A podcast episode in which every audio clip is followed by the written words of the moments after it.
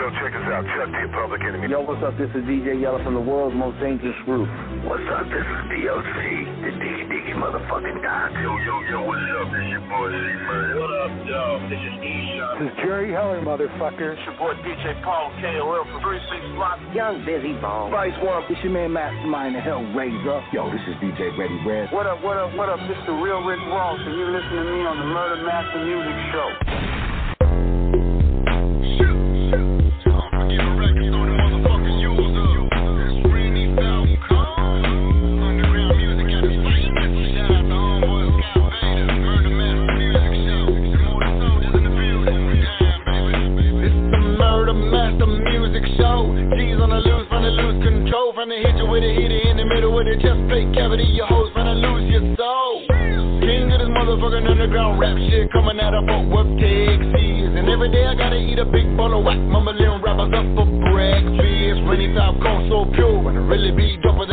Than a whole lot of grams. A lot of these hoes be faked in the bitch, see right through them like a motherfucking hologram.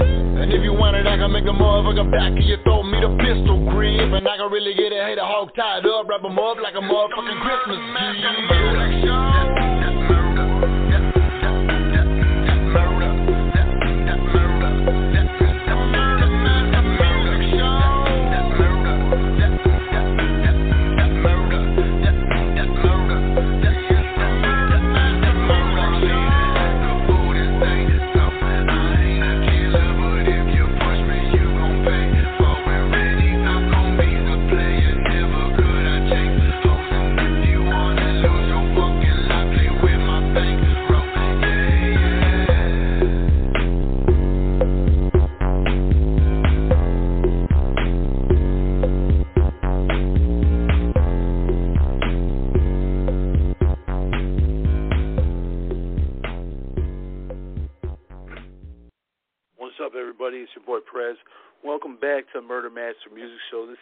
Episode 823, and it's airing on 823. That's not by accident either. It's just a coincidence.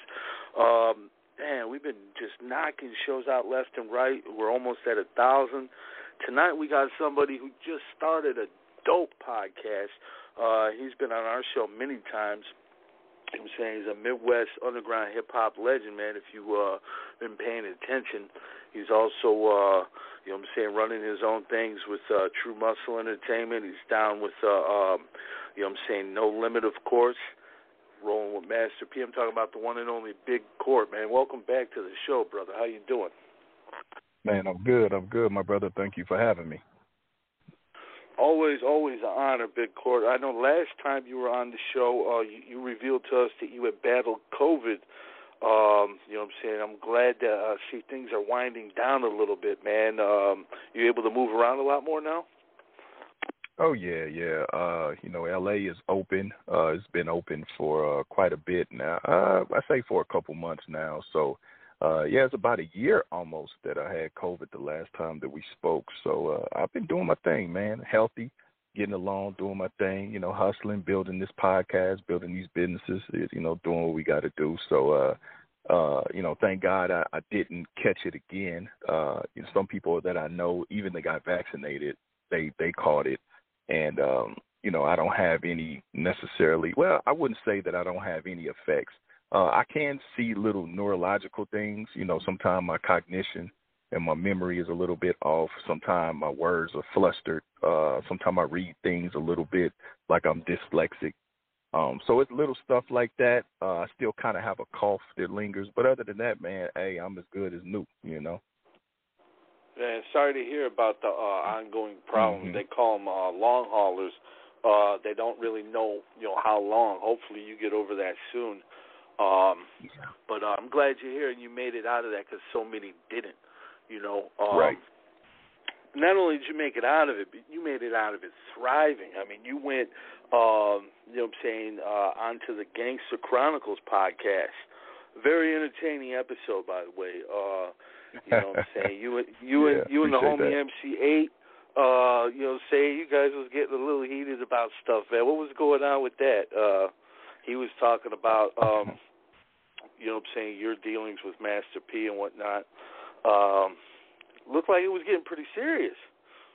Um, you know what? Um, I you know that's that's what the comments are saying, and and it it it, it kind of came Uh-huh. off like that. Uh, to be honest with you, man, shout out to them guys. Shout out to Big Steel. Shout out to uh, uh, Mob James, Big J. You know, and MC Eiht. You know, I, I gave MC Eiht his flowers uh, after we done the show. I think it was just a conversation and a, a amongst men, uh, men in the business. You know, we're all alpha males. That's what I love about Gangster Chronicles is, you know, they're gonna say what they mean. Ain't no sugarcoating, ain't no pussyfooting. Uh, we we had a difference of. uh I, I'm not going to say we had a difference of opinion because what we were speaking about in terms of the music business and in terms of uh, what's a good deal and, and in terms of how P ran his ship uh, it, it, it's really in my it's not an opinion. It's not subjective. I mean, two plus two equal four. You know what I'm saying? So I think that maybe, excuse me, I think that maybe eight just didn't. I don't think he maybe grasped what what what I was saying, uh, uh, and that's okay. You know what I'm saying? But I think the comments and and people online they they may have uh seen the exchange a little bit different but you know i got nothing but love for eight i, I grew up listening to eight uh he's actually supposed to come on to the holding court podcast and hopefully we'll be able to uh continue uh that dialogue uh about the business and and and what's the deal and even pick up where we left off since you know people seem to have taken interest in our in our exchange you know what i mean? But uh but it was all it's all good. It's all love you know that that's the og and uh, like I said, shout out to Big Steel because uh, he allowed me to come on there and, and and chop it up with those guys. And you know, I was a big fan. I am a big fan of Gangster Chronicles. And during the quarantine, uh, that was one of the podcasts that I would watch uh, kind of religiously. Um, and that's during the quarantine is when I really started studying and paying attention and watching podcasts. And and that was another reason that uh, made me want to go ahead and, and and and start my own. But um, you know, I'm looking forward to going back onto the uh, Gangster Chronicles, and like I said, hopefully, me and Eight Eight was actually supposed to come to Holding Court uh, a few weeks before I did Gangster Chronicles, but the scheduling was just we couldn't get our schedules together. So, you know, we'll see. You know, we'll see.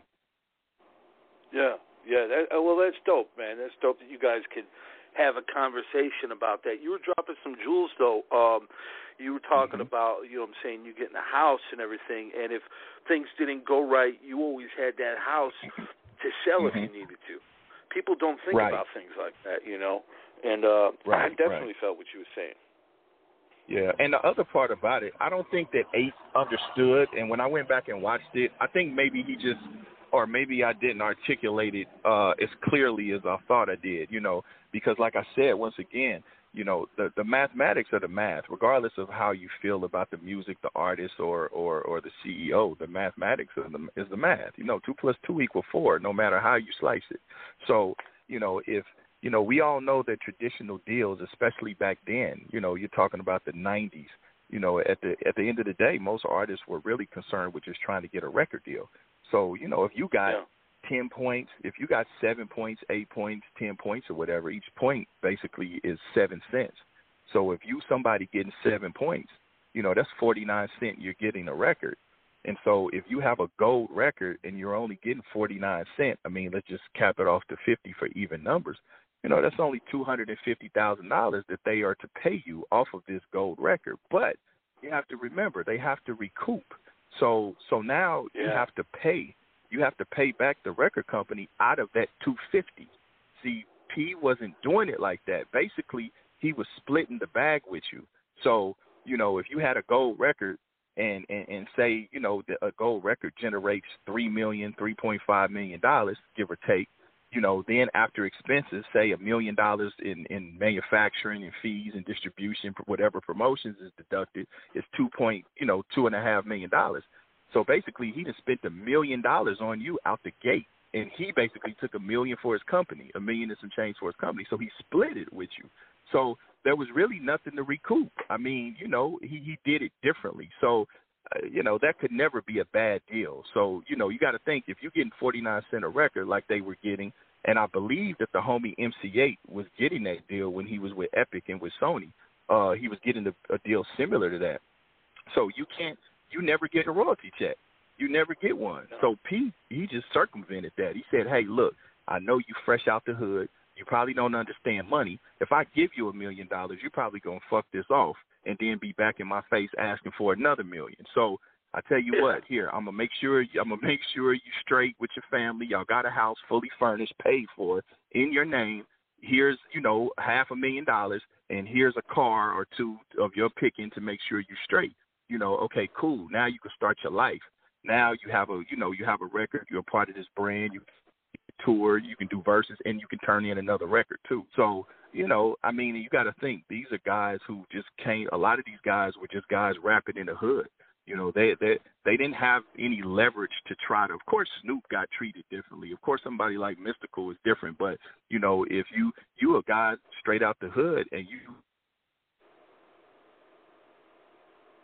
no no incentive for a company to do all that for you. They don't even know if it's gonna work.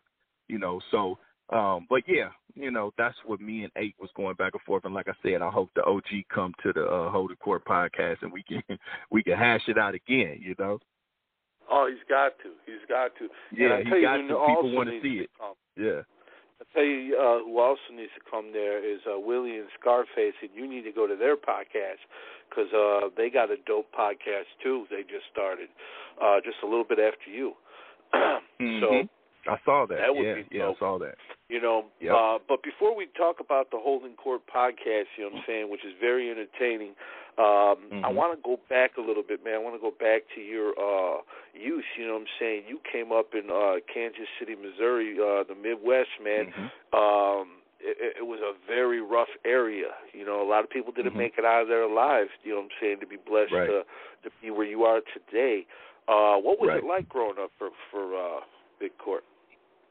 Uh, well, you know, for me, man, I come from Kansas City, Missouri. I'm from an area called the Faux Block, which is the 40s. Um, you know, I'm born and raised. Uh, I had a, a, a great childhood, bro. Like, you know, even though we was in the hood, man, you know, I came from a, a loving household. Uh, I was raised by strong women.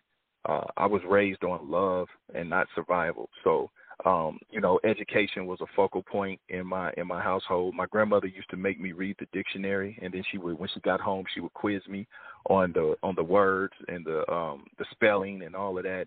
She would always correct my diction and my enunciation, which is why, you know, a lot of times people comment on how I speak. You know what I mean? So even though I'm hood, I go in and out of it. You know, I can be What do you I can mean speak they, in uh, ebonics.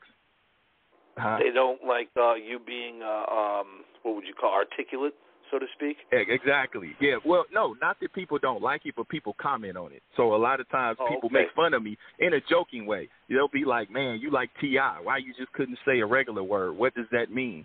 You know. so Yeah. so a, a lot of people want to see T.I. come on my podcast for that reason. Like that's a running joke. Like, man, who gon' who gonna have the most words? Who gonna say the biggest words? They're gonna try to outdo each other.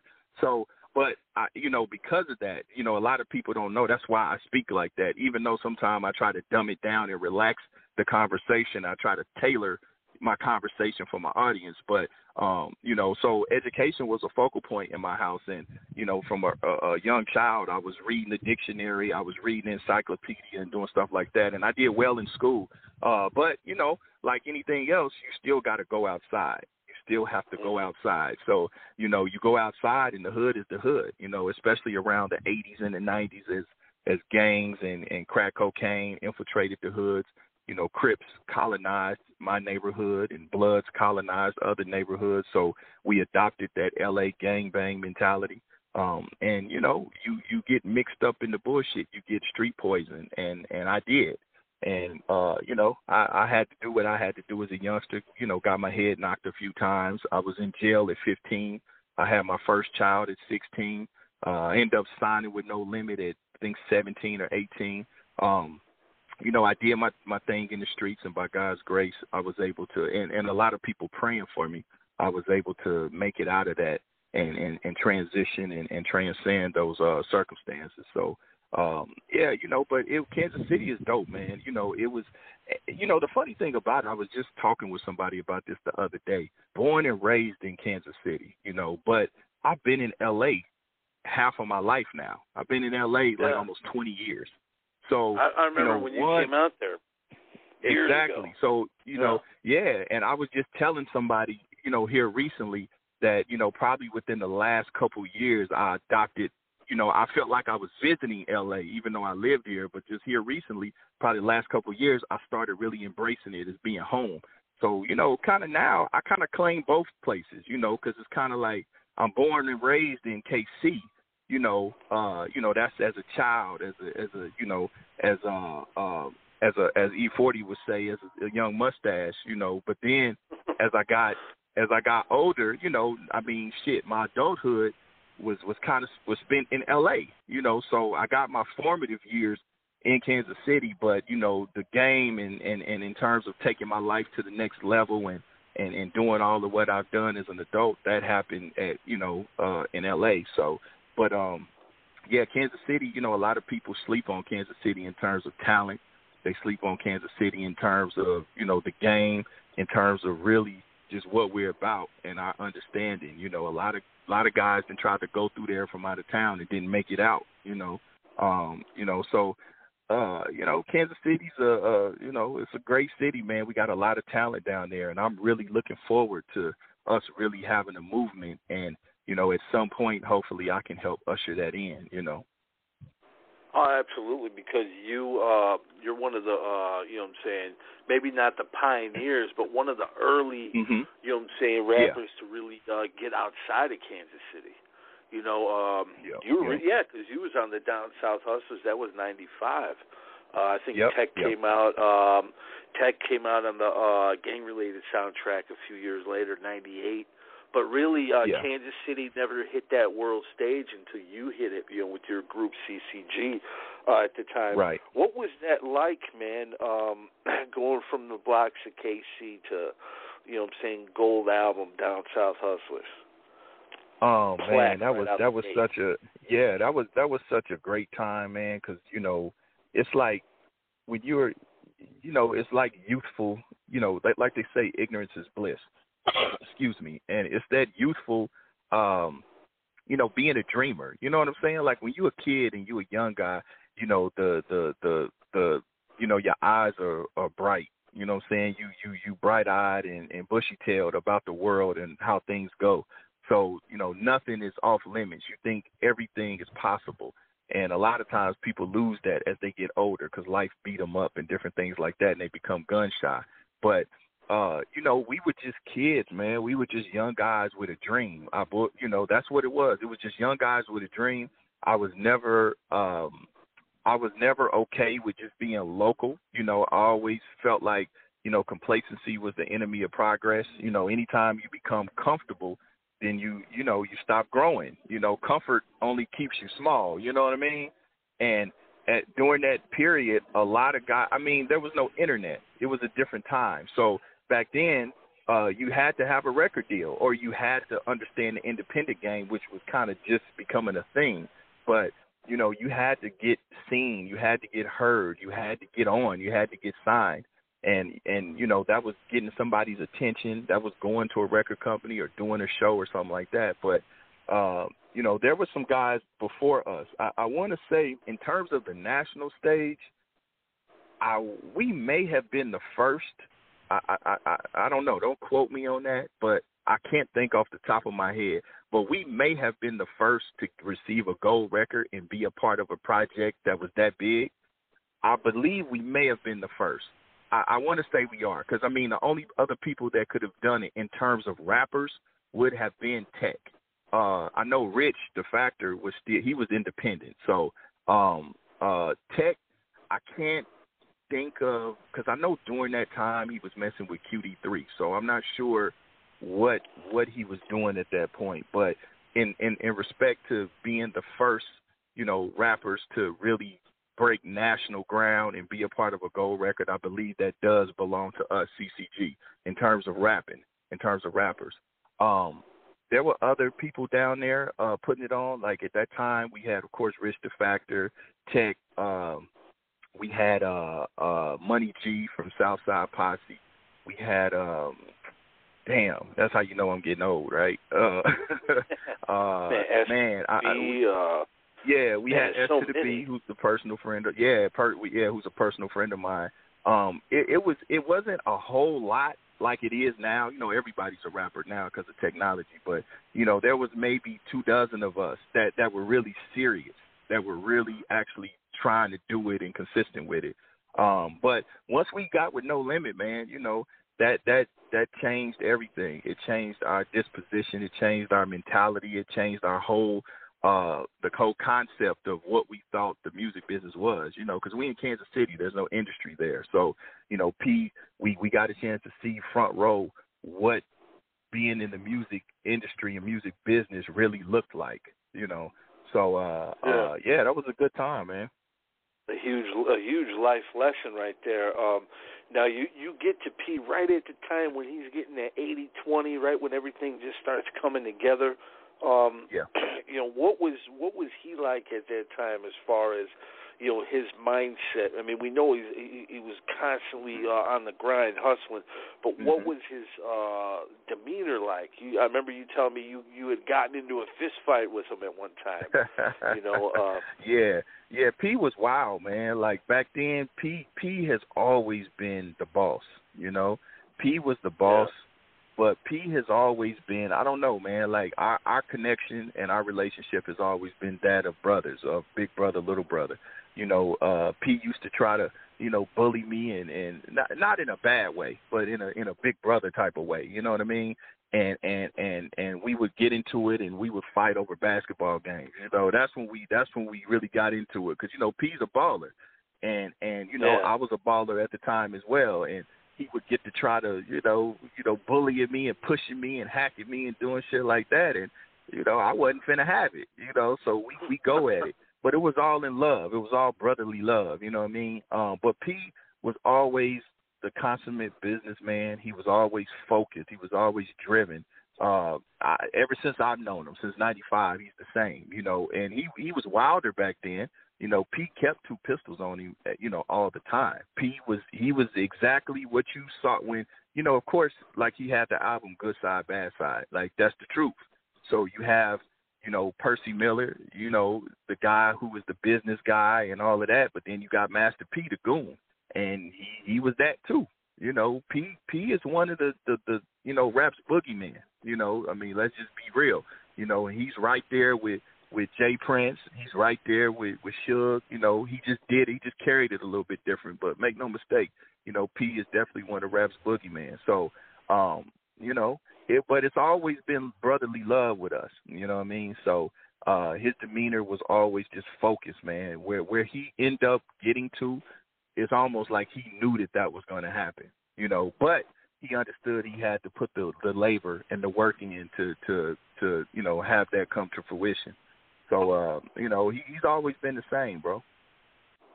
Yeah, yeah. Like you said, you compared him uh, to J. Prince. Um, mm-hmm. And you were able to sit down with him. Uh, mm-hmm. T, of course, obviously. I mean, that that's like your yep. brother, but uh, right. Ice T as well. Um, yep. Man, I interviewed two two of the three. I never had a chance to uh, interview J. Prince. What was it like mm-hmm. to talk to those three guys, and what made each one of them unique in their own way, from your perspective? Man, you want me to tell you something, homie? I can be honest with you, bro. Like these are guys. I mean, you know, P again. I, let me separate him just for a second, but you know, I've studied J. Prince and Ice T literally my whole life. Uh, Ice T was the first record rap, uh, gangster rap record I ever heard. Squeeze the Trigger.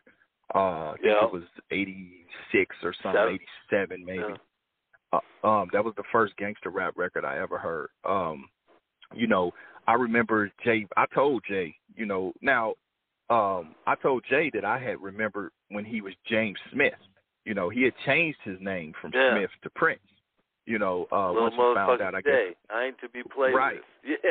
Right. Yeah. Exactly. You know, he had changed his name from Smith to Prince once he found out who his biological father was. So I remember him back before then, and I used to, for whatever reason, man, I was a kid and I always wanted to know who he was. You know, this is as far back as 87, 88. This is from Making Trouble to to We Can't Be Stopped, Grip It! On That Other Level, all of that. And I was always like, man, who is that guy? Who is that guy? And uh he was always like an enigma until recently, you know, obviously with the release of his book. But excuse me, but you know, he uh it was uh you know to be able to have a, a relationship with them. You know what I mean? Uh, with Jay, I I met him through uh, Julia Beverly. You know that's how I kind of fostered that relationship. Um, you know, I'm honored, man. I never take it for granted, especially and you and you know as well, man, when you have people and figures like that that are willing to give you their time and they're willing to show up for you, you're always honored because you know they don't have to do it. You know what I mean? And you know they don't do it for just anybody and they don't do it for just everybody. So, um, you know, to have the respect and and and and to be able to be looked upon as a peer, you know what I mean? And, and a contemporary oh, yeah. uh, by these guys that that I that I you know consider hip hop's elite and legends like that. That really it, you know, and and along with that, it's a testament of, of of my character and and who I am. You know what I'm saying? And my face and my name being being good as well. Uh, but the game and the conversations that I I have with those guys, and like with Ice T, me and him, you know, we have personal conversations. You know, and I'm able to talk with him you know, I can pick up the phone and call Ice, and he's always gracious with his time and uh, you know, willing to give me a good, you know, piece of game and, and lend me an ear, you know, and give me some advice. So to be able to get, you know, game and have conversations with J Prince, Ice T, and Master P, man, like, you know, you know, for me, man, that that that's that was my bucket list, you know, right there. You know, like at the end of the day, I mean, other than having Magic Johnson and uh Mike Tyson would be the other two that I would want. Oh yeah. But but uh, you know, being able to sit down and, and talk with those guys and fellowship with those guys and even on a personal note and to to have their respect, man, it you know, that's that's an awesome feeling, you know, and uh uh I never take it for granted. You know, I'm I'm I'm thankful to be very honest with you. Yeah, absolutely, man. When you interview somebody like that, it it kind of makes you feel good that you're doing it because you know, like you said, these guys, you know, they don't do interviews very rarely. Like P, right. um, you know, uh, he he very rarely does interviews. Uh, Prince, we haven't seen him, like you said, since the book came out. Um, yep. It's a beautiful thing. Uh, tell us about this uh, uh, Holding Court podcast. You said you started really thinking about it seriously during the pandemic. Uh, man, when did you uh, start putting everything uh, uh, together? Um, well, you know, the podcast thing that was something I, I kind of got the bug uh, some years ago. Really, uh, P had a show called Doing the Most on Playboy Radio. It was a TV show slash radio show, and uh, this is about five years ago. He asked me to be a part of it. I was a co-host uh, myself and Jay Tweezy, who is also a part of No Limit. He used to be a big program director and DJ down south. And so, um, you know, we did we we did the show, and you know, I remember Jay Tweezy would always give me uh positive feedback. He would always be like, "Court, you're good at this. You're good at this." I didn't think nothing of it. I didn't even know what a podcast was at that time. I'm not even sure if podcasting was a thing five years ago. I could be wrong, but that just shows you how out the loop I was. And um, you know, and uh, then I, I from there, um, Dash Radio had gave me a show that I did for a short stint, and that was my other uh, experience into that. And so P would always say, man, you know, he'd be like, man, a lot of people be intimidated by you, and they always think you're so serious, but people don't realize how funny you are, you know. And, yeah. And he would say that, like, man, I wish people could see how funny you are. And and so you know, over the uh, uh, over the course of the pandemic, we just sitting and I'm watching podcasts. Everybody's at home, and and and then too, I would go live on social media a lot, and a lot of my followers would say the same thing, like, "Man, you need a podcast. You need a podcast. You need a podcast." So finally, you know, I got with my partner, producer Ken, and I was like, "Man, you know, let's do it," because I knew that I wanted to do mine uh differently. I, you know, again, I come, I graduated from No Limit University, so anything that we do, we're going to do it at the highest level we can do it. You know, so don't get me wrong. I mean, you have a, a lot of great shows and podcasts that you know they just set up in their garage and they and they do it. But I had mine. I had I had it in mind to do mine on a on a grand scale because I I had. I, you know, I, at some point I wanted to turn it into a talk show, um, and and give it legs to be able to be a talk show. So this is why you know, me and producer Ken, you know, put so much thought into the production. You know, my podcast is literally like a, a TV show. I mean, it's I had a sound stage built from the ground up. We shoot in Burbank, you know, on the sound stage. So I had my stage and my set built from the ground up. I had it designed. Um, you know, we shoot with three cameras. We got sound. We have a whole camera room. I have like ten, fifteen people that we employ to bring this thing together. You know what I'm saying? So um, the production quality, I wanted to be able to to match, you know, that of or rival that of a Drink Champs or Joe Rogan. You know what I mean? Like I wanted to be able to play with the big boys out the gate, uh, and I wanted them to take the brand serious. So, um, you know, the content is king. So the the content is the easy part. You know, being able to talk with people. I studied a lot. I studied a lot of podcasts. You know, I took cues from Vlad TV. Um, I took cues from Drink Champs, uh, Joe Rogan, um, you know, Everyday Struggle, all of that. I watched all of them. And, you know, I kind of made my Holding Court podcast that of a, a hybrid of them all. You know, I wanted to, you know, kind of have the interview style of Vlad, but then also the conversational uh, component like um, like Drink Champs or Joe Rogan. But then I also want to be able to have fun. And the other part that I really wanted to to to highlight with my show and set my show apart was, you know, because I have the duality, you know, I'm able to talk about intellectual things, introspective things, uh, educational things, religious things. I can talk about I can talk about an array of subjects uh, in detail, but I can also talk about the street shit because that's where I come from too. So I wanted to be able to have guests like like Tico Brown. You know, I had Tico Brown come in and we're able to talk about you know the dope game. We're able to talk about the the CIA thing. We're able to talk about the streets in detail and from experience. But then I can also have someone like uh you know like Mike Dorsey come in, who's a filmmaker. You know, and he did yeah, uh yeah. uh Tupac's Mike. murder rap and unsolved. Yeah. So I'm able to to hold court with him and have an intellectual conversation. I'm able to have you know relationship gurus come in. I'm able to have someone like you know who hasn't been on the show, but he he's coming on the show. Uh, somebody like a Derek Grace, and be able to have him come on the show, and we talk about finances and, and and talk business and talk turkey like that. So I wanted to be able to have a show that was well rounded. You know what I mean, and Absolutely. believable, where where you know nothing is is outside of my comfort zone. You know, I, I've had female comics, I've had male comics, I've had white, black, you know, I've had filmmakers, I've had street figures, Crips, Bloods, the whole nine on my show. So, uh, you know, that was what what I did that intentionally because I want to make it just as big as possible, and you know, I wanted to be able to, you know, be up there with the Joe Rogans and the Drink Champs and all of that.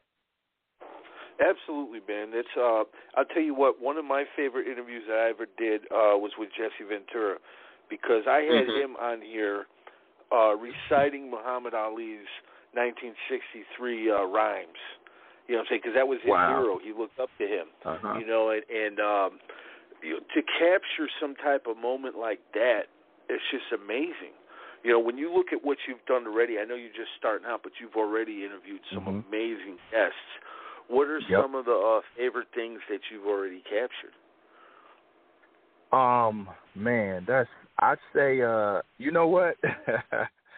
I had uh the the interview hasn't come out yet, but I interviewed Breon Ansley, who is um uh he's he's Mr. Olympia. Um um he's classic physique Mr. Olympia. I think he won in 2019 or 2020. But anyway, anybody that that keeps up with bodybuilding, you understand that the Olympia is the Super Bowl of that sport and he's the he's the the, the Floyd Mayweather at, at at this moment of that sport. But his his segment was crazy. Like you know, it was what we didn't expect that from him. You know what I mean? Like you know, we figure he's a bodybuilder. He's you know he's an athlete. Dude was a wild boy. You know what I mean? Um, so that one was was was surprising. You know, X-Raided. I I was really honored to have X rated uh come come to the show. Uh, he's a personal friend of mine. Uh, I was X-Raided is probably one of the most intelligent, uh, most well read, most well rounded, um, introspective and deep brothers that that I've ever talked to. You know what I mean?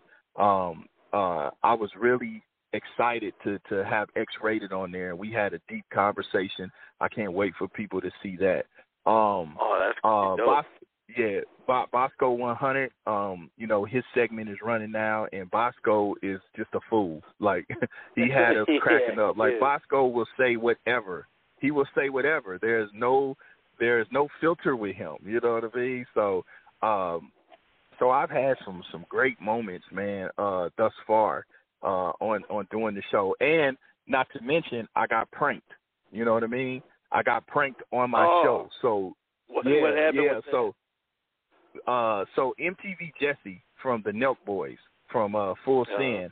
I don't, I didn't even know who this dude was. You know, my my homeboy producer Ken, my co-producer, he hooked it up. I had no idea, and so uh, he he told me I needed to come in to to do some voiceover stuff for some of the commercials because I do a lot of commercials for some of the stuff that P has going on, and so. uh man, he had dude posing as a as a as a sound guy, you know, and and and dude was fucking up. I was about to break my foot off in dude's ass, but I I didn't know if he was high or if he was just mentally challenged. You know what I'm saying? So I was trying to be wanna- as patient as I could, you know, but uh but they had cameras everywhere. So they like I literally got got got punked, got got pranked. So that was probably one of the most memorable times of doing uh the show and I believe it'll be out here soon cuz I they they sent the trailer. He posted the trailer uh cuz he just I, I don't know, he was he he's got a big following. I mean, these guys got like millions upon millions of, of followers. So they don't uh, realize how how dangerous that was to be messing Man, with. Uh, listen, uh, Listen, court, it was man. real dangerous. Yeah, they was. This, this is the thing, you know. Going back on it, see, Ken, my producer Ken, he was making sure because usually, you know, I, mean, we're in Burbank, so we you, we can be a little bit lax, but everybody know how I get down. So Ken, I, he was asking me certain shit, like like you know, looking back on it, he was like, "Man, you got your strap on you?" and I was like, "No." I was like, "No, it's in the car." Like I was like, "Well, do I need it?" You know, and we kind of joked about it, but he was making sure that you know what I mean. Like, okay, I don't want it to go go go too far, but uh, but it you know it ended up working out. You know, dude pranks people all the time, so he he knows you know how far to Like go before he really you know yeah. yeah before he really get fucked up. So, uh, but you know, we laughed about it afterwards. I think it's, it's going to be great promotion for the for the for the show. Um, you know, because like I said, these guys got millions of followers. So, um, and you know, I have a sense of humor, bro. Like Pete say, Pete always say, man, people always think you're so serious, which I can be. But you know, I have a I have a sense of humor too. You know, Yeah, You know, yeah, I remember. I remember. too, I, I, you know. I'll give. Let me give him an example. Not to cut you off. Let me give him an example. Mhm. I interviewed you probably. This might have been 2002, and uh, for Uh-huh. Murder Dog magazine. And I asked you a question about. uh We were talking about labels or something. I think I asked you if you would ever signed to Death Row. And you're like, Uh-huh. yeah, I'd consider it, but I wouldn't. I wouldn't take no shit from Suge. I'd fuck him up if he messed with me. I mean, yeah, yeah. You know, I I mean, And- I and that was-. I- I remember really- I really felt like, that way. Laughing my ass Yeah. off. Yeah. Yeah, yeah, and I really, I really felt that way uh, because, you know, yeah, I, I don't, I don't play them kind of games. Like, you know, I, I, you know, I've always well, at that time, had yeah, some. he was strong arming a lot of people and stuff, and and uh I mean, Yeah. there was there were stories about him in the news all the time. But I think what you had meant was, you know, basically, well, hey, I'm a man, I'm not going to take that shit. Exactly. You know. And not only that, I understand I come from that mentality. And one, and you know, one could argue, depending on who you ask, you know, people could say I'm a bully, but I, I've never been the type to bully people that that that that couldn't. You know, I bully bullies. You know what I mean? Like Yeah. mo- most of the fights that I got in as a as a as a youngster were in in behind defending people that couldn't defend themselves. You know, so you know I, I consider myself a bully of bullies, but you know I I yeah I, I don't have the temperament for that type of shit. And somebody just asked me about Suge the other day, and you know I, I I've never had anything bad to say about the homie. Like anytime that I've been around Suge, I would see Suge quite a bit at the Polo Lounge at the Beverly Hills Hotel, and he was always super cool and pleasant with me. Um, even me and P ran into him one time. We were meeting uh, Waka Flocka and um, Gucci Mane at uh, at Philippe Chow's in Beverly Hills, and Suge came. We didn't know he was gonna come, and it was just me and P by ourselves, just me and him.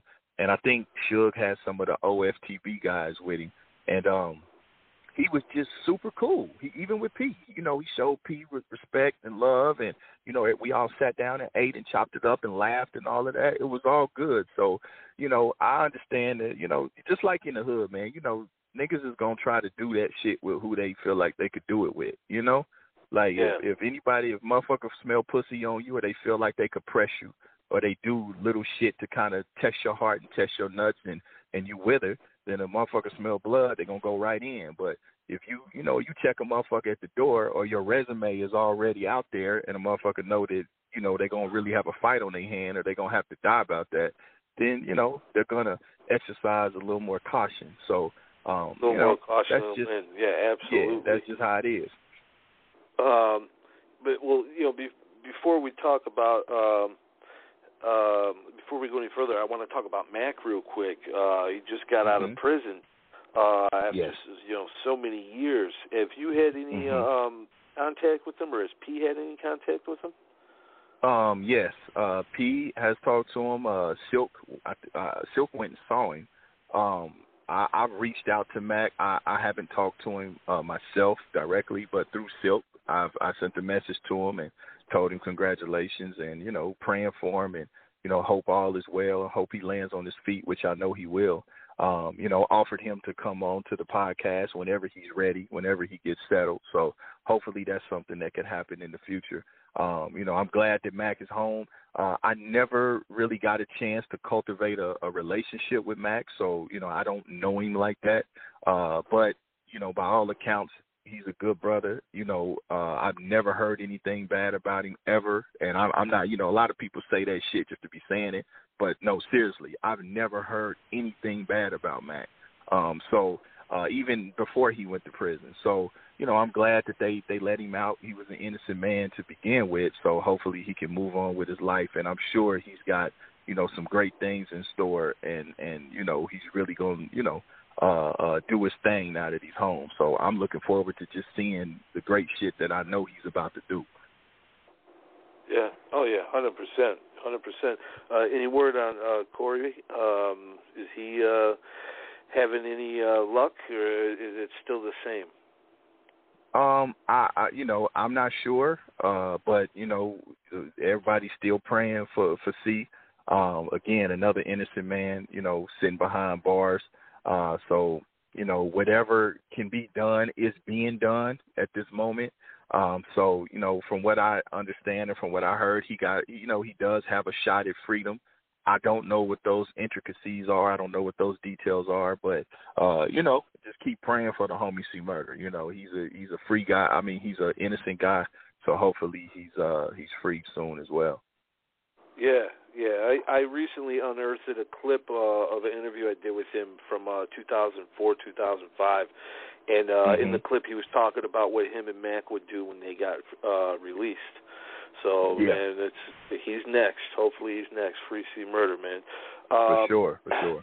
another thing, uh, you know, heartbreaking. Uh, you know, um, I got to hook up too. Um, you know, since uh, since that uh, came out, you know, the passing of uh, Tiny Lister.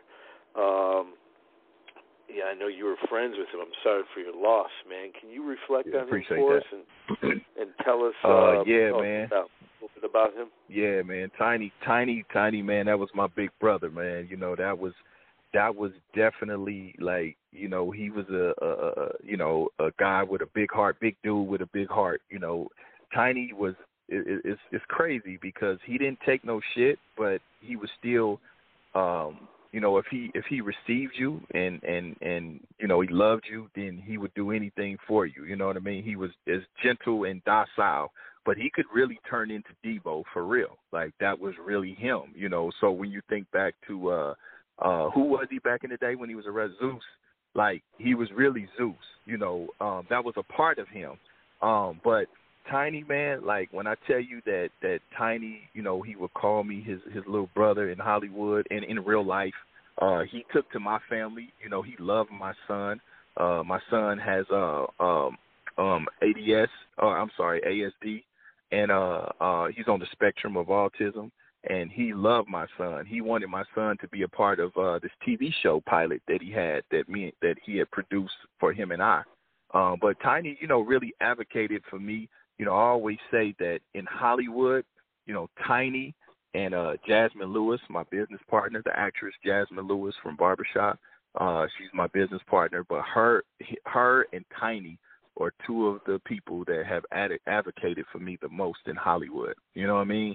Like Tiny would take me to so many meetings. He would introduce me to so many people, and a lot of people don't do that. You know, especially in Hollywood. Like they get real funny with relationships and information and and plugs and different things like that. So Tiny had no problem taking me to the plug. You know, whoever it was, whether it was a film producer, a camera guy, uh, an actor, or you know somebody in a in a in a high position, because he he been around for so long, so he had relationships with all these people. He would introduce me and say, "Yeah, Court is a good guy. This is my little brother. Treat him like you treat me." These are things that he would say, you know. So uh he even put me in the last movie that I believe that he did was called The Sesh, and uh with me, him, and Fredro Starr, and you know, he literally deboed them guys into putting me in the movie, and I'm not making that shit up. Like he literally told them, "Hey, listen, if you want me, you got to get my little brother too." And you know, and he was like, "Yeah, just come over here, man. They're gonna pay you soon as you get here." You know, so he made them pay me soon as I stepped on set. You know, so he would do shit like that. Uh, you know, so that man, that was my brother. We did. I got to hook up two together. I played his uh little brother actually in in uh no, did I play his brother or his, no? I played his nephew, and I got to hook up too. So, uh, you know, good dude, man, good dude. I had no idea that he was sick. I had talked to him actually a few days before he passed away because I, uh, I I I helped him get the Porsche that he had. He had just bought a new Porsche from one of my guys out here that I buy cars from, and I had hooked him up with my guy, and so we were supposed to go rim shopping for it because he wanted, you know, he loved cars, so he wanted to put some rims on the Porsche. So we were supposed to do that that that following weekend, but I had no idea that he was sick. So you know that was unfortunate that he passed away. But yeah, that was that was my brother, man. It was a good dude. I mean, one of the you know best dudes that I met, especially out here in this in this in this Hollywood shit. Yeah, it sounded like he was like mentoring you a little bit, you know, taking you under his wing. Um, you know, uh very, very talented individual. But um, you know, again, sorry for your loss. Um man, Gore, I really appreciate you coming on the show. Before we get out of here, uh I know my brother Sin over there in France, he might have a couple old time questions from the from the vault for you real quick. You there, Sin? For sure. Yes, yes, sir. Hi, hi, Scott. Hi, uh, Big Court. Uh, really honored to have you on the show. Um, can you tell us about the song back the day you did with Mr. Serv-On, Ready for War, um, from your album Thug's Diary? Mm-hmm. Uh, Ready for War, classic. Oh yeah, yeah. That song, uh, shout out to my my brother, Mr. Serv-On, man.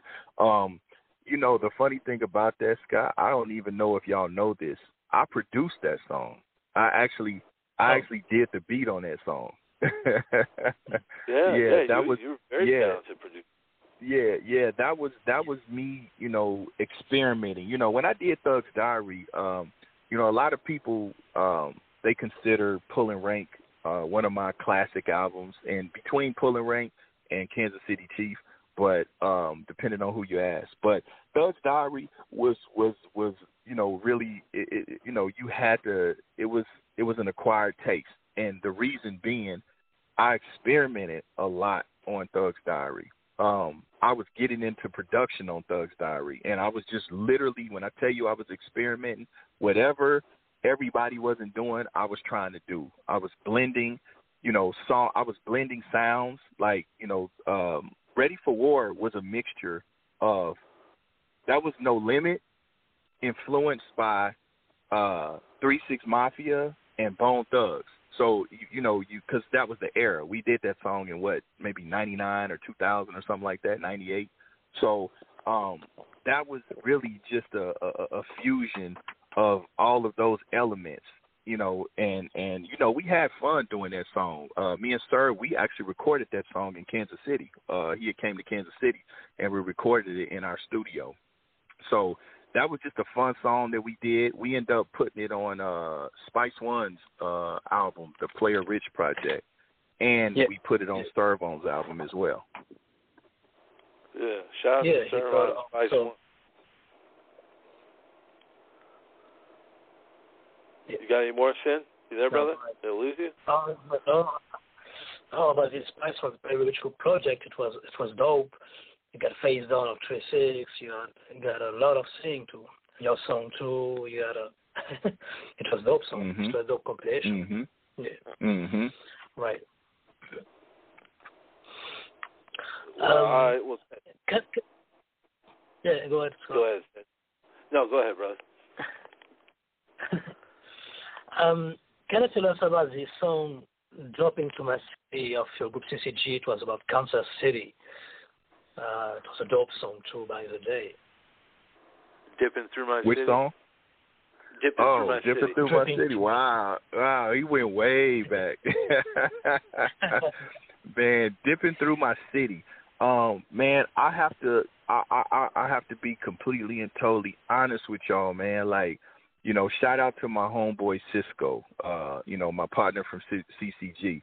You know, he was the creative uh force and the and the creative driving force and the producer and the and, uh, of a lot of that early CCG stuff. You know, he conceptualized probably 99% of those albums. Like, you know, you know, we the way that we operated even though we were a duo, I was kind of like the the business, the the manager, the you know, I was the mouthpiece of the group. What what Cisco would do, he would create the beat, he would create the song, he would do the chorus, and then he would just tell me, "Hey, you got to write your verse." You know what I mean?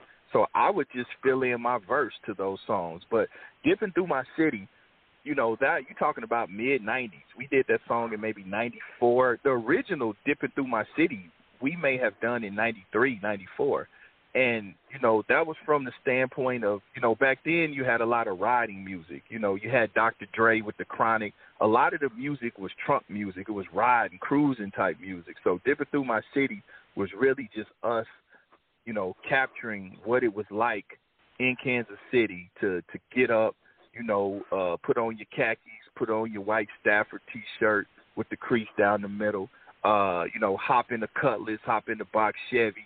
You know, have your Dayton's, go to the car wash, shine up your Dayton, shine up your Vogues, wax your car, have your beat in your trunk. You know, going down Prospect on a sunny day. Uh, you know, the the the the, the girls, you know, jocking you or whatever. You know what I'm saying? And and and just capturing the whole essence of of a weekend in Kansas City, you know. So that's what dipping through my city was, and, and it was that whole time of just, you know, uh, almost equivalent to, uh, you know, C-Bo had uh, what grooving on a Sunday.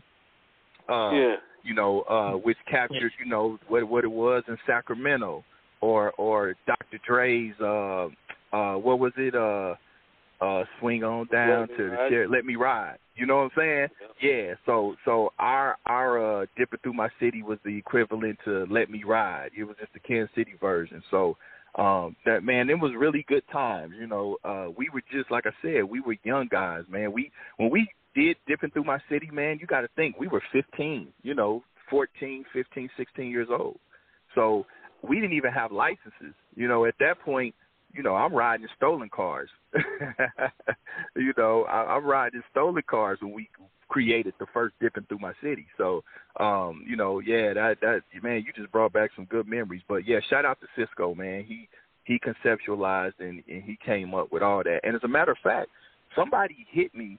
Tobin, uh, shout out to Tobin Costin, man. He he plugged me with somebody. I can't think of the guy's name, but uh, overseas you know, CCG is still a big thing. They still love all that old music. So Oh, they, yeah. you know, they want to they want to press up uh some vinyl uh of a lot of our CCG albums and Tobin plugged me with that. So that's something that may be coming as well. But yeah, shout out to Cisco, man. That that was all him. That's all his brainchild. All them CCG albums, most of that, 99% of that is Cisco.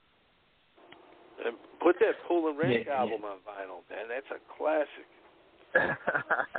yeah, now see, pulling rank, that was that was that was court dog. You know, now now Cisco produced most of pulling rank. He, he produced it, but in terms of the concepts and songs and all of that, I did. That was my first time really stepping to the forefront and doing that on pulling rank. That's when I met you. Yeah. Back in uh, Yep. what about '99, right? Yeah, yeah, yeah. Ninety eight, Wow. ninety nine. Yep. It's Butter, Butter Dog Many years.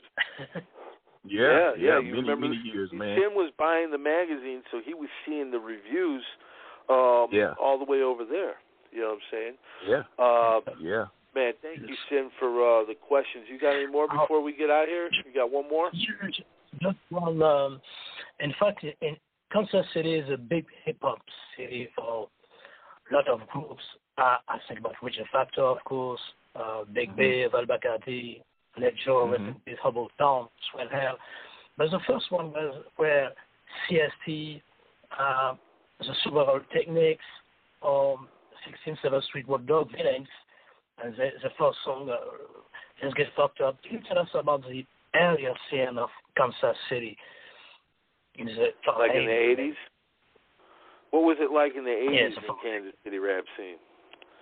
Uh, you talking about well the road? You talking about with the road dog villains? Yes, sir. CST. Oh, so City so so the yeah, so the road dog villains they they um that that song they had yeah they had the city on lock with that for about I say maybe two summers maybe um that was that was in the nineties that was mid nineties um yeah the road dog villains man shout out to those guys. You know the road dogs you know that that, that that's a damn street gang. That they were just the rappers that came from that. But you know rdvs the road dog villains man they from the fifties. That that's that's a gang man. You know what i mean? Them was them was b dogs you know they were from the other side from where i'm from. But yeah those guys had the uh yeah that let's get fucked up man them guys definitely had Yeah. a run especially locally. They had the city on lock for about two summers um you know, one thing about, you know, I think with Road Dogs and with Tech and maybe a few others, you know, those guys that could make those club records, man, you know, those party records, a lot of those guys was getting production from Don Juan. Um, man, them was the guys that was really, really winning back then. You know, I'll be honest with you, you know, CCG and Court Dog, you know, we made gangster music. We made shit for the killers and for the for the guys in the streets doing all the all the dirt uh we you know i just never had the disposition to be able to compete with them guys with the club records man. They had that shit on lock. But uh and they made gangster club records on top of that. Um but you know yeah shout out to the road dogs man. They ran they they had a run for about two it may have been three summers but you know that was a great time uh when when their record came out. And and they were pushing the city. You know they created a level of of healthy competition because it, it caused everybody to be able to, you know, to have to step their game up. Um, because you know they were in the clubs, they were on the radio, they were, you know, locally, uh, they were, you know, number one. They were, you know, their record was number one over a lot of national major acts in the city. So they really had a, a good run, and you know, I would have liked to see them, you know, be able to really, really take that further. Uh, I'm not sure what happened with them. Uh, you know, uh, I, if I think about it, I could probably come up with, it, but I can't remember. But um, as far as in the '80s, I don't know if it was a two-part question, but you know, the music in the '80s, man, um, I don't remember a lot of rappers. You know, Tech has always been around. You know, so a lot of people don't understand. You know, with Tech, that's why his success that that he's having with Strange is so well deserved. You know, Tech put the work in. Tech has been you know, Tech's been a b-boy. He's been a break dancer, a dancer. He's been, you know, he's done hip hop, rap, everything. You know, he's really been a part of the culture since forever. So, you know, Tech started in probably the early mid '80s. You know what I'm saying? So, um, in terms of rappers, there was these other two cats. I can't think of their name. They had Jerry curls and they looked like Eight Ball and MJG. I can't remember their name, but they had a record out maybe in the late 80s, maybe 88, 89, something like that. But, you know, we had um Romeo Ronell was doing his uh we had Yeah, Pure Harvard, Dope. yeah. Yeah, we had Pure Dope. They were doing their thing. Uh we had Money G. A lot of people don't give Money G the credit, but Money G was doing his thing around 89, 90. Uh he was a part of a group called PICO, Partners in the Criminal Organization that would become uh, SSP Southside Posse in terms of the music. Um, uh, so you know, we had a couple people. You know, young uh, Rich the Factor. I think he came about 92 maybe, 91, 92, 93, something like that. Uh, but as far as the 80s, uh, those are the guys I remember, you know, and again, you know, it could be some other guys that I don't know. I apologize to them, you know, but yeah, those are the ones that I remember. So many, uh, so many over the years. Uh, thank oh, you. and Tim. uh, hold on, Uh, I, I can't uh, real quick. I can't real quick. I can't forget about uh, Vel Bacardi. I'm sorry. I have to give Oh, Vel yeah. Bacardi his his judge. Vel Bacardi. He was the first. He was the first guy that that, to my knowledge, to get a major record deal. He was signed to Def America. Uh, I remember with Rick Rubin, and he had Yeah. the. I think it was AMG genuine liquor liquor hits. Yeah. So so you know, Vel Bacardi was probably the first rap artist. I could be wrong. I don't think I am, but he was the first one to sign a major deal uh, and really come out on a national level. So so going back to what I said prior, when I said we were probably the first guys to to to get a gold record, the first rappers to get a gold record, but Vel Bacardi, to my knowledge, was the first you know rapper from Kansas City to to be on a national platform. You know, so I have to correct myself from earlier. What was uh, uh be, before I let you go? I, want to give you the floor, but before I do that, what was your first initial impression of uh, Tech N9ne when you heard him? Uh, well, you know, tech evolved. Uh, you know, when I, I'm trying to think, the first time I heard tech, you know, tech evolved. You know, because when he started out with Nnutthowze, of course, the the sound was different. You're talking about you know late '80s, early '90s. Um, but when I first heard tech, I can be honest with you. I, when I started really paying attention to him, because re rap fast and he rap fast as well. Um, shit, I felt like I needed to step my game up. you know what I mean? Like, you know, uh music and rap was something that that I learned how to do. You know what I'm saying? So, you know, you have you know, you have like with fighters, you know what I'm saying? You have you have fighters that fight great, then you have great fighters. You know, it's a difference. So, you know, I, I might I might have uh uh rapped great, but he is a great rapper. You feel what I'm saying? So it was something that I learned. I believe it was something he was born to do. So there's a difference. You know what I'm saying? You know, so um yeah, man, Tech has always been a lyricist. He's always been a performer. He's always been a a consummate artist, you know what I mean, ever since I can remember, you know, but again, he comes from b-boying, he comes from breakdancing, he comes from the essence of of hip hop and rap and lyrics and battling. You know, he's done it. You know, he's he's touched every facet of of rap and hip hop. You know, so you know, and he's put in the time and the work. So that's why he's able to do the things that he does effortless effortlessly. You know what I'm saying? So uh yeah, the first time I heard Tech, I was like, shit, we got to step our shit up. You know what I mean? Because he was he was he was rapping circles around us in a sense. You know, um, I mean, I'm not even gonna say in a sense. It just is what it is. He was. You know, uh, we we still was able to hold our own and do what we did. But you know, I'm not a man to succumb to my ego. I you know, I'm not gonna rewrite history. It is what it is. You know what I'm saying? So uh, you know, he's always been a phenomenal uh, artist, which is why you know I've always given him kudos and been very, very proud and happy of what he's been able to accomplish with Strange. You know, that's awesome. You know what I'm saying? Real shit. I, I could never be a hater. You know, you have a lot of guys from the city that would talk shit about tech and you know, I, I could never ever down someone who was able to, you know, create such a illustrious, you know, brand and a successful brand and, and create jobs and opportunity and actually you're talking about millions of dollars, not thousands, not hundreds of thousands. You're talking about millions of dollars and be able to tour the world coming from Kansas City. Nobody else, no other rapper has been able to do it. And that's just the truth. You know what I'm saying? And mind you, I'm speaking facts. Me and Tech are not even close. You know what I mean? Like we're cool, we're cordial, but you know, I'm not speaking from someone who's on his team just defending them. I just, you know, I'm speaking the facts. So, you know, I'm for success and progression. A lot of guys who maybe be losing or lose or never, you know, never was able to get in the game might feel some other type of way, but, you know, listen, nobody really paying attention to the losers. So, you know, I salute that dude. Yeah, uh, well, it's longevity. Anytime somebody, like you said, uh, 80s, you know, um, mm-hmm. is able to to keep putting out the music. You know, uh, mm-hmm. like I, I always bring up Public Enemy. I mean, they just dropped a new record last year. Mm-hmm. You know, if they Yeah. can do it, you know, uh, and there should be no age limit on, on uh, good music anyway. You know, uh, no, no, not at all. Not at all. no, I, I think that you know, I think with the age thing, you know, we have a lot of that in the in the music industry.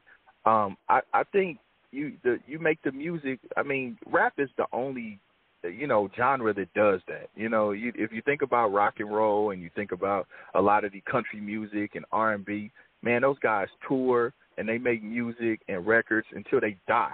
You know, I think Pink Floyd, them people got to be a hundred dollar, uh, a hundred years old. You know what I'm saying? You know, uh, uh, Mick Jagger and all of them, like these guys are seventy, eighty years old, Uh, still yeah. touring. You know, um, so I think rap is the only you know genre that does that. Um, I, I, I don't, I, I don't subscribe to that. You know, I think that you make music for who you make music for. You know what I'm saying? Like, Yeah. like you know, I, I think you know you have some artists like say E-40. E-40, you know, he's able to masterfully be able to still be relevant to the youngsters. You know, that works for him. You know, I understand how he's able to do it as well. You know, he understands the lingo. He he he understands to do songs with a lot of the youngsters, so he doesn't put himself on an island. You know, his music stays uh up to date. You know what I mean? Um he's still he's not making the same records that he made in 1992. You know, so he's able to expand his his fan base and still be relevant. You have a lot of older guys that can't do that, but that's okay because I think that they're making music for their fans. You know, so if the Yeah. Geto Boys or Scarface drop an album tomorrow, I understand that's for me. You know what I'm saying? You know, the guys that's listening to Spot 'em Got 'em and and and and uh, you know, Lil Durk and and all of that, that that ain't for them. You know what I'm saying? That's not for them. That's for me. And he's Yeah. probably going to make the record that appeals for to me, you know, and the and people that that us that grew with him that want to hear that. So it doesn't mean that he still can't do it though. You know what I mean? Um now now I, I think that if an older rapper you know, now now I'm talking business because I'm a business guy, you know, more so probably than an artist. If you have an older rapper, I do see some older rappers that could that could be A and R, in my opinion. You know what I'm saying? I'm like, okay, you know, you're out of step. You know what I'm saying? Meaning that okay, your dress ain't even right. You know, your approach isn't right. Your approach is antiquated. Your whole thing is, at, you know, yeah, you need a little bit dusting off or whatever, but that doesn't mean they can't make good music. You know what I'm saying? So, um, you know, but no, you know, to your point, I don't think that there's an age. Uh, there should be no age limit, man. Good music is good music. Period. You know. Yeah, hundred percent, man, hundred percent. Willie Nelson's still on the road every fucking year, you know. So I Yep. mean, uh, there's definitely no age limit. I want to thank you, brother, for the uh, great convo. Always good game. Uh, it's always an honor. Before we get out of here, uh, Court, uh, and let them know where they uh, can check out your podcast and uh, anything you got going, man. I'm just going to give you the floor. It's For all sure. yours, brother.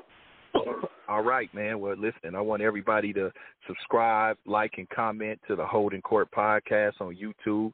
Uh, it's also available on all streaming platforms. Holding Court podcast. You know, we got guests like Michael Jai White, uh, Master P, J. Prince, Flesh-n-Bone, um, Ice T. You know, we we have so many you know eclectic guests. Bosco 100. So I want y'all to subscribe to that. Also follow Holding Court Podcast on IG. Follow me at I am Big Court. Um, also be looking for new product that I have. Me and Master P developed a uh, a uh, healthy um, a healthy snack. Everybody knows he has the Rap Noodles and the Rap Snacks. Uh, we developed a healthy snack. We have protein bites. Uh, so we have a whole array of, of healthy snacks for the public. Um, I'm spearheading that arm of, of of his business in terms of the products getting into the grocery stores. So we got that coming soon. Um, also, I have a, a, a new dating app that I'm launching real soon for special needs kids. Again, like I said before, I have a 21 year old son that's on the spectrum with autism. So I created a, a, a app called Special Love that is a um you know it's a dating app for special needs young adults that gives them a safe place to be able to you know congregate and be able to meet people and, and talk with people that are you know that are uh, I should say, in the, the share the same space that they have.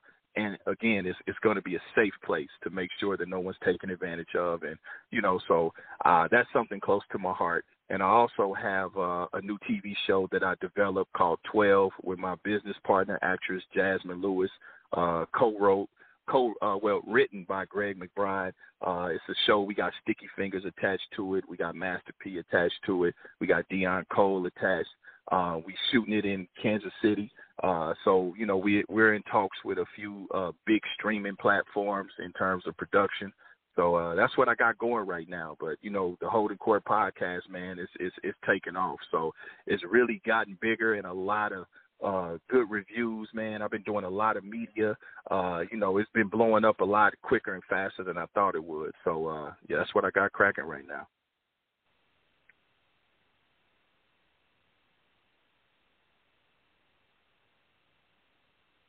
Hello? Yeah, can you hear me? Yeah. Hello? Yeah, Yeah, hey, hey, sorry about that, Court. I'll edit that part out, man. Um, but thank you so much for coming on the show. It's always an honor. You know, you're Yeah, you're a sure. guy that wears many hats. You wear them well. Uh, it's always good to see you uh, doing your thing, man. Uh, much longevity to you, much success in the future, brother. Keep doing it.